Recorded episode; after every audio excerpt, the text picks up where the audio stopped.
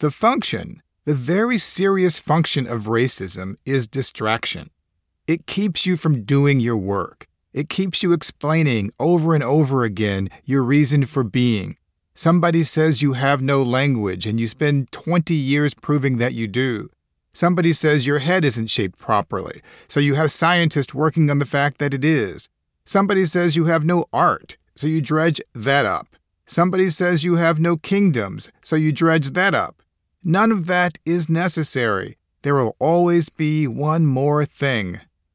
Toni Morrison, Portland State University, May 30th, 1975. It was February 2022, my first speaking engagement to a live audience of college students since the beginning of the pandemic. A 45 minute Black History Month speech at a public college in upstate New York. At the end, students lined up to ask questions. The first person in line was a white male student who seemed a bit older than a typical undergrad. I appreciate your discussion about race, he said into the microphone, but what about other types of diversity? What about political diversity or geographical diversity? Why hadn't I spoken about that? he wondered. My presentation had discussed race, gender, sexual orientation, gender identity, and disability as five common types of diversity. But race was the only part of the conversation that drew his ire. Even though my speech had been billed as a Black History Month event.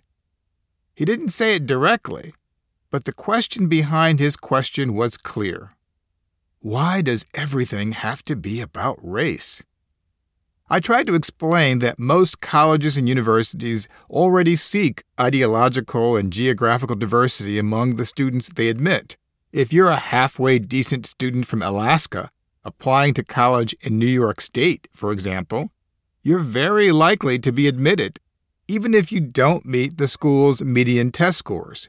And virtually no one ever complains about that. Colleges routinely reserve spots for athletes, artists, musicians, people with unusual backgrounds, children of alumni, and people from wealthy families. And this rarely gets challenged in court. But simply the mention of race causes concern for many white Americans. But his question deserved a longer answer, if only because it refuses to go away in the minds of many Americans. This book is that answer.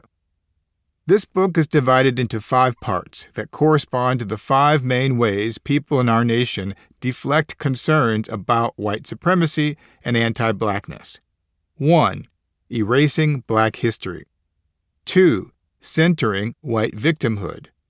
3. Denying black oppression. 4. Promoting myths of black inferiority. And 5. Rebranding racism. Within those sections, I answer 25 questions, which are actually arguments, and 25 relatively brief, sometimes personal, and hopefully informative chapters. Most of the chapters are serious. A couple are both satirical and serious. The audiobook is organized in the way that allows you to listen to it from beginning to end, or to skip around and listen to various chapters non sequentially, depending on your time interest, and needs. Throughout these chapters, I have chosen not to edit or abbreviate direct quotations that use the N word or other profanity as a rude reminder of the raw reality of racism.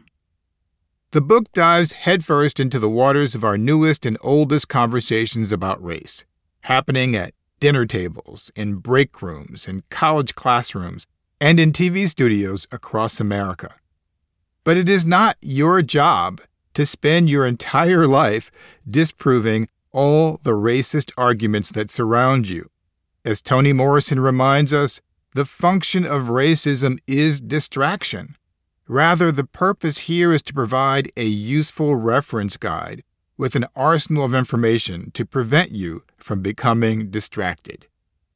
Once we know the answers to these arguments that won't go away, then it's up to all of us to create enduring new solutions to build a better world.